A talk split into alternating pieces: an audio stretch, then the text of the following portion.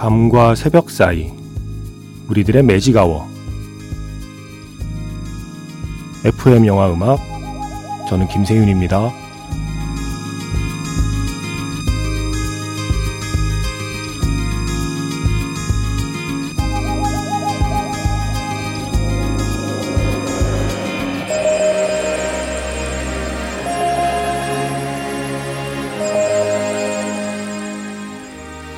쏙닥쏙닥 영화 이야기 매직아워 스페셜 F로 함께하는 토요일입니다.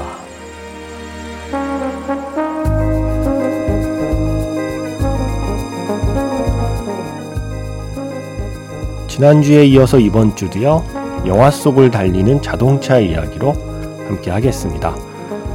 매직아워 스페셜 F, The Fast and the Cinematic 영화에서 만난 자동차 그 두 번째 이야기.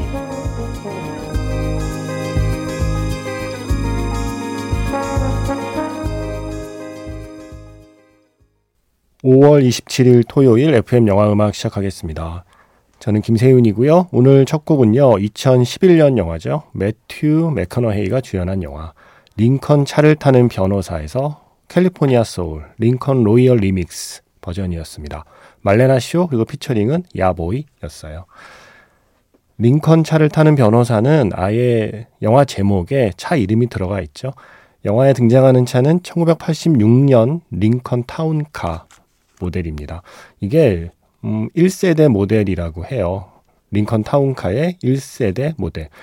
이 차는 예전에 무슨 뭐 대통령 뭐 국빈 방문 뭐 이런 거 할 때 그런 영상 자료에서 자주 보는 차였어요. 저도 영화 보면서 와 저런 차를 개인이 타기도 하는구나 라고 생각했던 기억이 나요. 이 차의 길이가 오 미터 오십육. 유턴 어떻게 하나요? 그리고 사 점 구 리터의 브이 에이트 엔진과 걸맞지 않는 사단 자동 변속기가 장착되어 무겁고 큰 차체를 움직인다. 네, 이런 설명이 나와 있고요. 영화에서 주인공이 미크 할러는 변호사인데 사실상 이 자동차가 사무실이에요. 그래서 보통 돈이 많은 어떤 속물 변호사 하면 스포츠카를 많이 모는 설정으로 등장하잖아요. 그런데 이 영화에서는 사실상 이 영화 제목에 등장하는 이 링컨 차를 자기 사무실처럼 쓰는 변호사라는 설정입니다. 그래서 이 차가 등장하는 거죠. 이 영화 재밌어요. 링컨 차를 타는 변호사.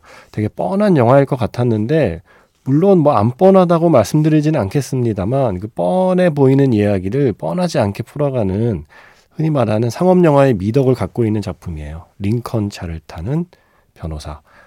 매직아워 스페셜 F 영화 속을 달리는 자동차 그 두 번째 이야기. 오늘 이 영화로 시작해봤습니다. 문자번호 샵 팔천 번이고요. 짧은 건 오십 원, 긴 건 백 원의 추가 정보 이용료가 붙습니다. 스마트 라디오 미니, 미니 어플은 무료이고요. 카카오톡 채널 에프엠 영화음악으로도 사연과 신청곡 남겨주시면 됩니다.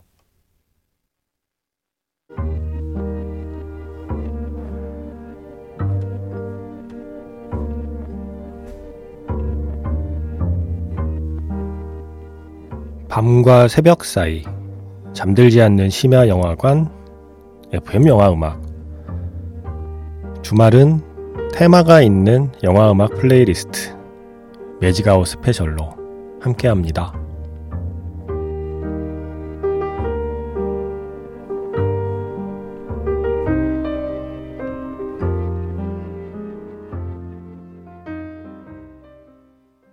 제이미 컬럼 그리고 클린트 이스트우드가 함께한 노래죠.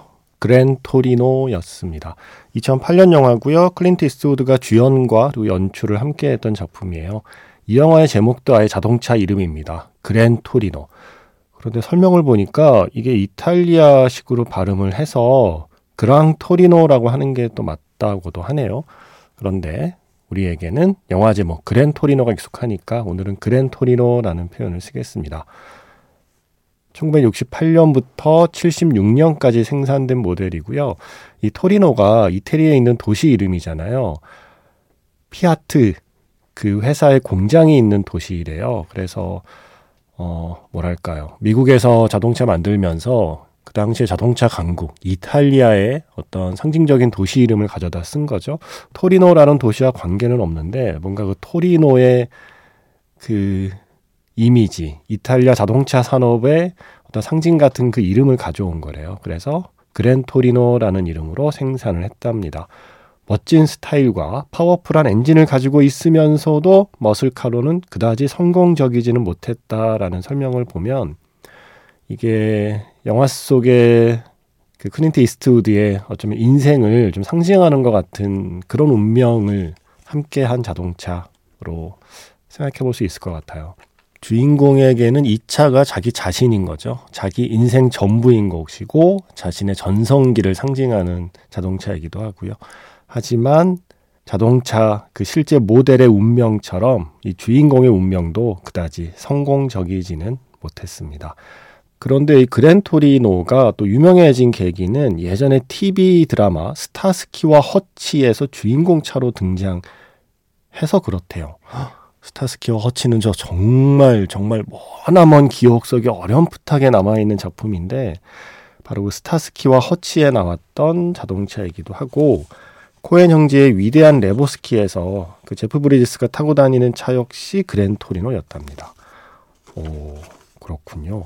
저는 그랜토리노 이 영화밖에 몰랐는데 다른 작품에도 많이 쓰인 자동차입니다.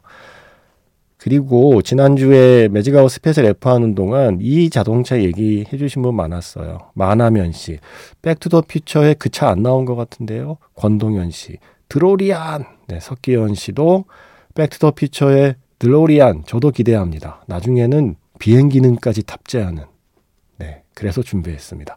천구백팔십오년에 일 편에 처음으로 이 들로리안 디엠씨 십이 모델이 등장을 하죠. 바로 이 디엠씨가 들로리안 모터 컴퍼니의 약자입니다. 그래서 들로리안 디엠씨 십이 모델. 팔십일년부터 팔십삼년까지 딱 삼년 생산했대요. 그 영화에서 보면 차 문이 위로 열리잖아요. 그래서 되게 근사한데 실용성은 떨어지고 뭐 그래서 잘 안 됐나 봐요. 현재 전 세계에 육천여 대밖에 남아있지 않은 레어 아이템이라고 합니다. 영화에서 처음으로 시간여행을 마치고 돌아오는 장면. 그 안에는 아인슈타인이라는 반려견이 타고 있잖아요. 어, 사람들 나빠. 꼭 이렇게 반려견을, 예, 이렇게 첫 번째 실험으로 이용한단 말이죠. 다행히 무사히 돌아왔습니다. 마이클 제이 폭스가 박사님, 지금 드로리안으로 타임머신 만드신 거예요? 라고 얘기했더니 브라운 박사가 자동차로 타임머신을 만든다면 이왕이면 멋있는 차로 만드는 게 어때? 라고 피피엘 향기 물씬 나는 대사를 하는 그 장면 듣겠습니다. Wait a minute. Wait a minute, Doc. Uh, are you telling me that you built a time machine?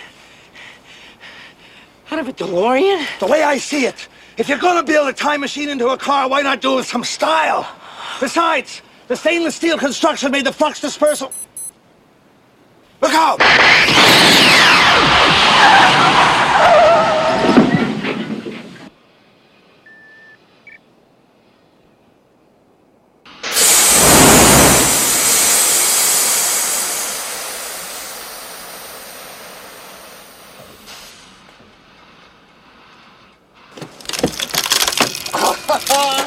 Einstein, you little devil! Einstein's clock is exactly one minute behind mine and still ticking! He's all right. He's fine! And he's completely unaware that anything happened. As far as he's concerned, the trip was instantaneous. That's why his clock is exactly one minute behind mine.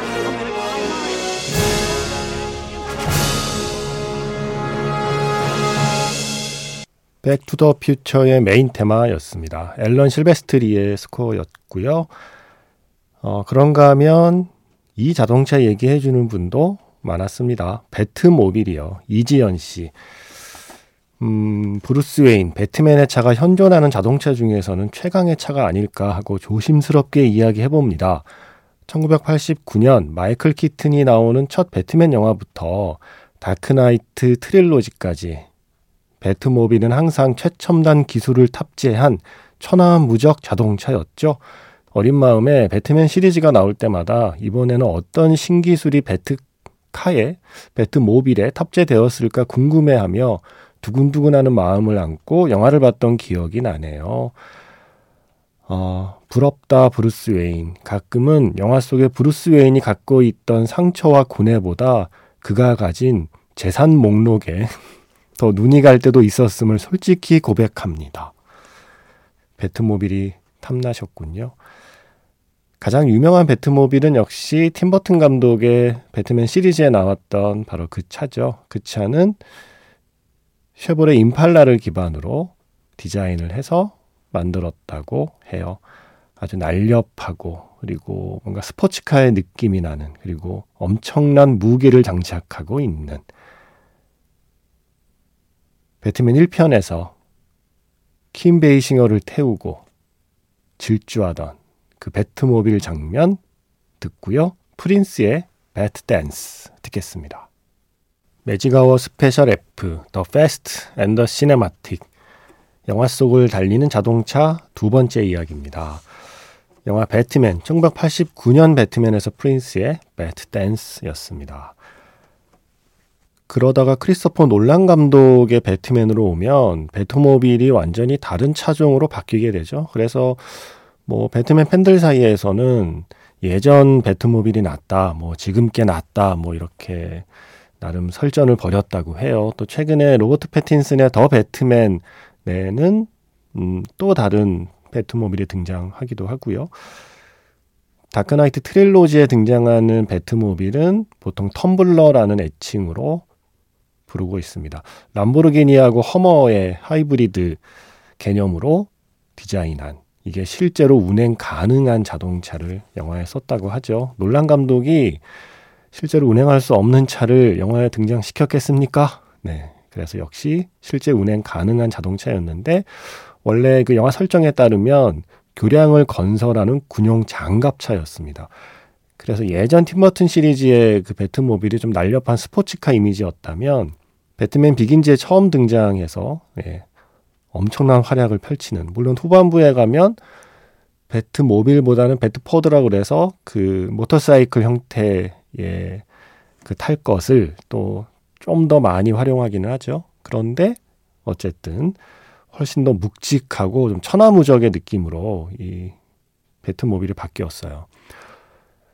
영화 장면을 하나 준비했는데요. 배트맨 비긴즈에서 이 배트맨이, 브루스 웨인이 처음으로 이 배트모빌을 시운전하는 장면이요. 모건 프리먼이 연기하는 루시우스 폭스가 뭐 이런저런 물건 이렇게 소개해주고 있던 중에 브루스 웨인이 저건 뭐죠? 라고 이제 시운전을 하게 되죠. 그래서 모건 프리먼이 이런저런 역할을 하는 거다라고 설명하는 장면.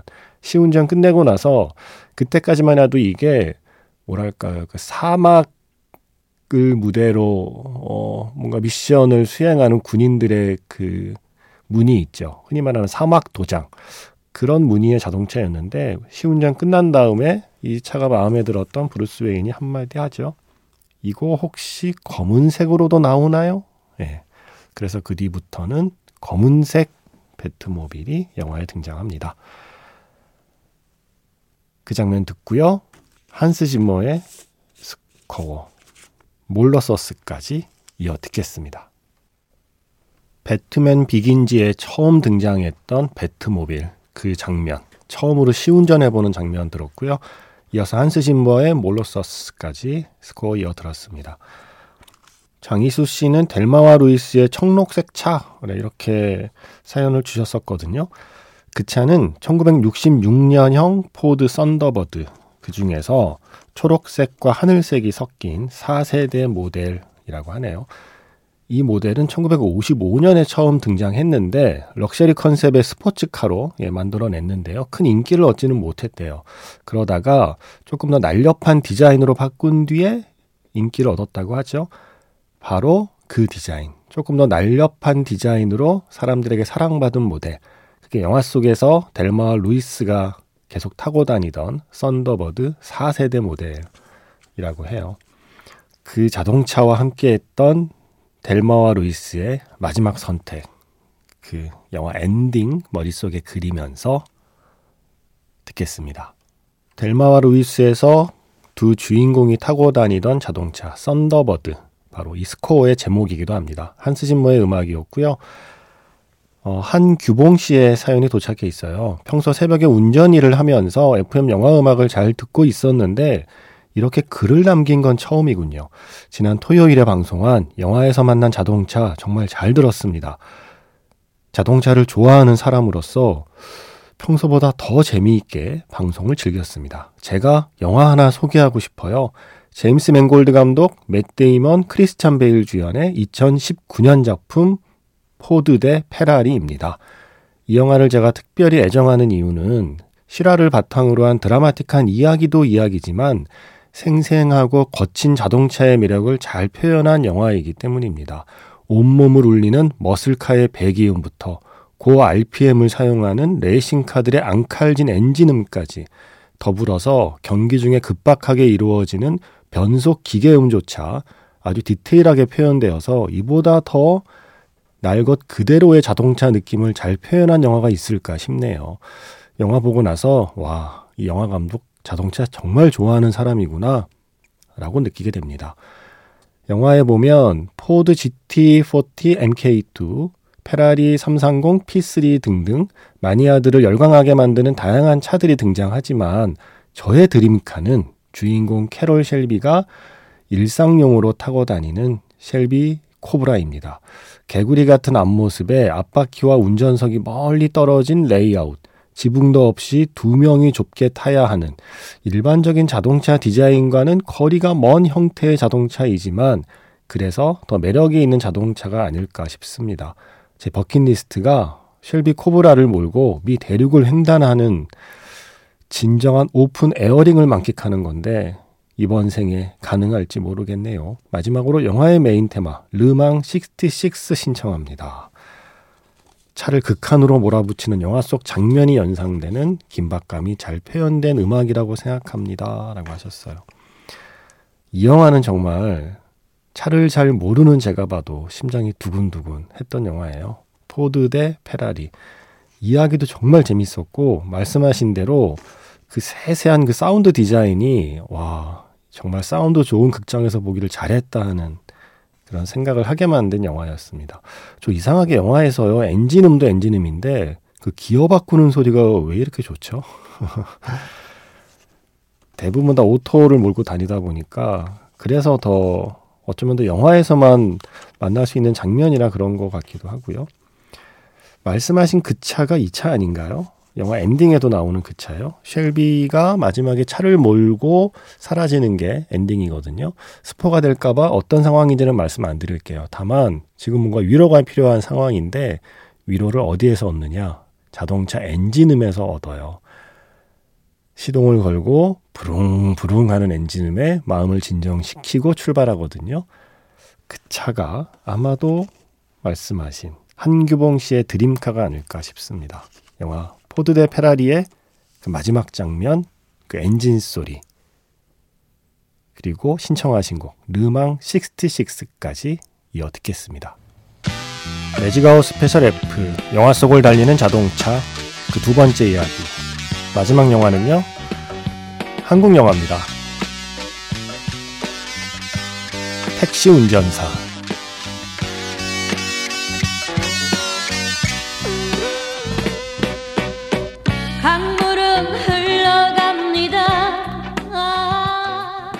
영화에서 송강호 씨가 모는 차는 천구백칠십삼 년식 브리사, 그리고 유해진 씨가 모는 차는 천구백칠십육 년식 포니, 이렇게 설정이 되어 있죠.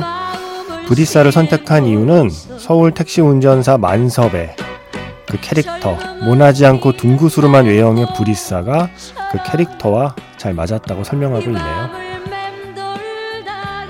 제삼 한강교, 오늘 마지막 곡입니다. 지금까지 에프엠 영화음악, 저는 김세윤이었습니다.